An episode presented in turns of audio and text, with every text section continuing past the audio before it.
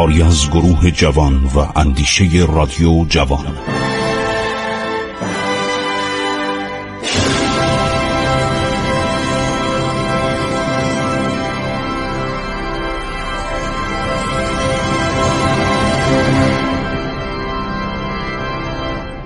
بسم الله الرحمن الرحیم. به نام خداوند بخشاینده مهربان. با سلام خدمت شما شنوندگان عزیز من خسرو معتزد هستم. در پانزده دقیقه آینده برنامه عبور از تاریخ رو که اکنون به سرگذشت یعقوب لیس صفواری از مردم سیستان رسیدیم براتون می‌خوام تعریف کنم.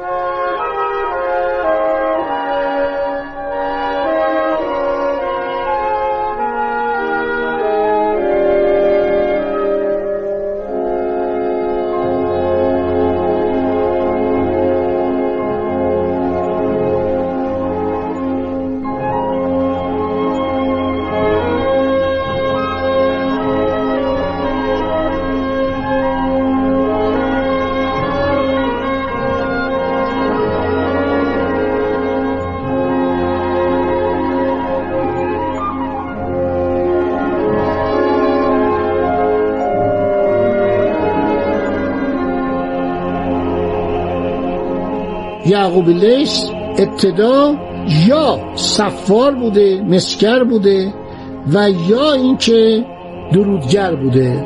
پدرش هم این شغل داشته اینو در کتاب های مختلف این کتاب هم با هم فرق داره. حبیب السیر نوشته که لیس و فرزندش اینا درودگر بودن. درودگر یعنی نجار بودن. خب بعضی هم نوشتن نه ایشون کارش به اصطلاح سفاری بوده. و جالبه که یکی از این مورخین صاحب کتاب سیستان تاریخ سیستان اومده اسم این همینطور آورده یعقوب پسر لیس پسر معدل پسر حاتم پسر ماهان. از اینجا ایرانی شد. یعنی این اول ایرانی بودن اجدادش بعد مسلمان شدن. پسر کیخسرو. پسر اردشیر پسر قباد پسر خسرو پرویز پسر هرمز پسر خسرو انوشیروان پسر قباد ابن فیروز ابن یزجرد ابن بهرام جورین ابن یزجرد ابن شاپور زلکتاب پسر هرمز ابن نرسی ابن بهرام ابن بهرام ابن هرمز همینطور اومده رسیده به عرض شود که به ویشتاسب و لهراسب و کیقوباد و از این سندایی که زیاد عرض شود که اینا رو نمیشه روش اعتماد کرد. نسب سازی می‌کردن. وقتی یه پادشاهی شروع می‌شد سلطنتش یا یک کسی از طبقه پایین از طبقه زحمتکشان واستریوشان یا خطخشان به یه مقامی می‌رسید یه عده مورخ بودن که می اومدن و یک نامناسبی درست می‌کردن که این به اصطلاح راضی بشه و خوشحال بشه. بعد این در دربار همین حاکم سیستان درگاه این یک پستی بهش داد و مدتها در اونجا بود. یعقوب لیس به خدمت یک نفر یاقی در اومد به نام صالح ابن نصر ابن مالک برادر قسان ابن نصر. اینا عرب بودن و اینا عربی بودن که در این نواحی حکومت می‌کردن. یعقوبم ما صد درصد یه اسم ایرانی من براش دیدم. یک اسم ایرانی داشته که بعد این اسم با توجه به اینکه صاحب تاریخ سیستان نسب ایشان رو میرسونه به دولت ساسانیان به شاهنشاهان ساسانی این نامناسب رو براش تراشیدن. ولی من تصور می‌کنم همون آدم رویگرزاده ای بود که همت بلند داشت تحور داشت و شجاعت داشت. مثل نادر. نادر وقتی میره هندوستان اون پادشاه هند می‌خوان اینو یک کمی محمد شاه گورکانی که شکستم خورده بود. شاهزادگان هندی خانواده هندی میگن خب چون شما فاتح هستید و به ما مرحمت کردید سلطنت و هندوستان به ما پس دادید ما می‌خوایم با شما یک وصلتی داشته باشیم. وقتی میان عقدنامه رو جاری کنن اسم این خانم رو می‌خونن شاهزاده خانم هندی رو. که آقا ایشون دختر محمد شاه محمد شاه اینطوری نمی‌دونم فرزند فلان پادشاه همایون فرزند بابل فرزند شاه جهان فرزند اورنگزیب. اینا رو من به نوبت نمیگم یعنی پشت سرم نمیگم. اسمایی که دو ذهنم هست جهانگیر اکبر هی می‌خونن که آقا ایشون شاهزاده است. ایشون تا زمان تیمور امیر تیمور لنگ که سلسله گورکانی رو در هند تأسیس کرد ایشون شاهزاده است. ایشون صاحب نسبه نادر شاه. باباش پوستین دوز بود. یه جوابی داد. آقا نادر پسر شمشیر پسر شمشیر پسر شمشیر پسر شمشیر تا هفت نسل من شمشیر. یعنی من با قدرتم نشستم اینجا. جالبه که اینم یعقوب میگه. همین جواب و یعقوب در یک زمانی که میگن آقا منشور خلافت کجاست؟ جواب به اینا میده. میگه منشور من این شمشیر منه. هر سال چقدر باید چندین و چند خروار اصل بفرستیم از اصل مازندران بفرستیم برای جناب خلیفه المختدر بالله.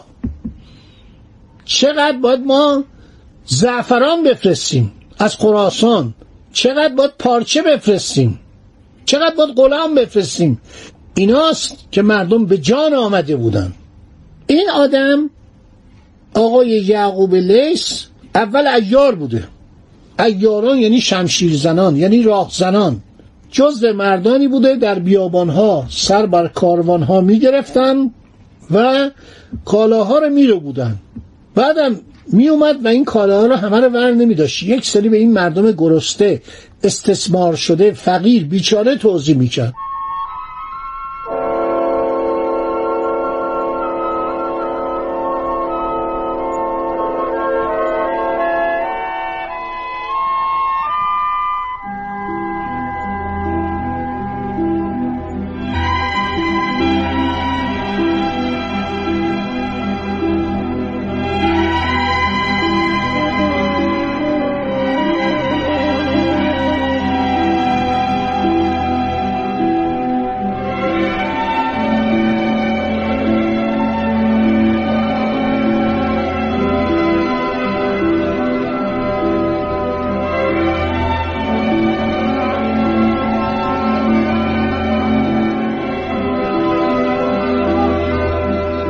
در آغاز سال 232 یعقوب لیس میره به خدمت عرض صالح ابن نصر. کار صالح بالا می‌گیره. برای اینکه مردمان شجاعی در خدمتش بودن پهلوانان بودن ایاران بودن و خود این آدم هم بر ضد تاهریان در سیستان تقیان کرده بود. از تاهریان خوشش نمی اومد کار صالح ابن نصر بالا می‌گیره. در همان زمان چند نفر دیگه در سی فرسنگی شهر زرنج بر سر راه کرمان بر ضد صالح قیام کردند. در جنگی که اتفاق میفته عرض شود که یعقوب خیلی خدمت می‌کنه به این ساله در همون زمان یه شخصی به نام امار خارجی خوارج یه گروهی بودن تروریستی بودن. آدمکش بودن همون خوارجی از سال چهلم هجرت پدید اومده بودن. در شهر کش قیام می‌کنه.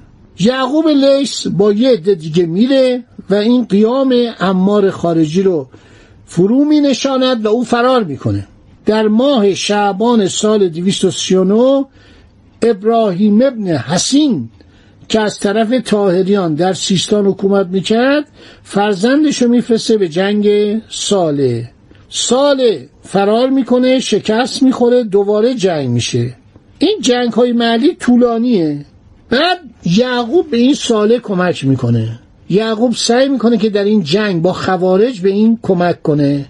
وقایع بسیار زیاد اتفاق میفته و همیشه مردم از خوارج دلخور بودن. چون خوارج علیه حضرت علی ابن ابی طالب قیام کرده بودن و باعث تفرقه شده بودن اینها علم های سفید هم داشتن.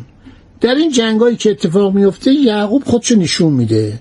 یعقوب خودشو نشون میده بعدم بین یعقوب و صالح اختلاف ایجاد میشه.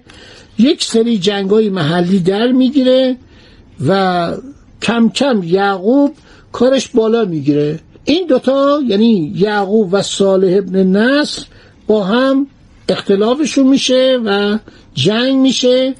و همینطور ماجرا اتفاق پیدا می‌کنه که بعد یعقوب میره جنگ می‌کنه با رتبیل که فرمانروای عرض شود که کابل بوده. این جنگ های محلی این کم کم اسمشو بر سر زبان ها میندازه و عده زیادی می جنگن و یعقوب سی هزار مرد جنگی پادشاه کابل رو شکست میده. بنابراین داستان در اینجا ادامه پیدا می‌کنه که باقیشو براتون میگم.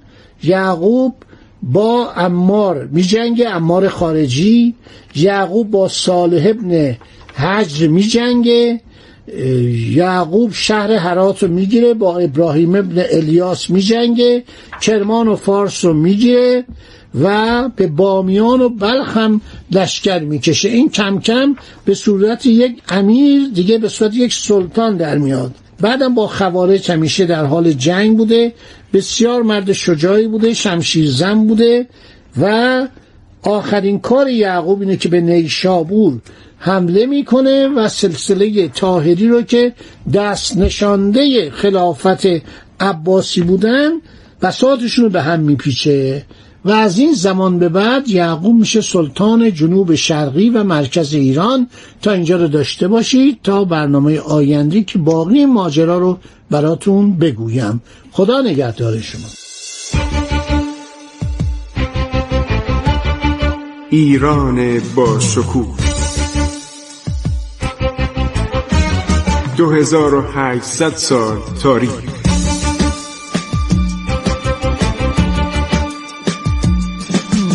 عبور از تاریخ.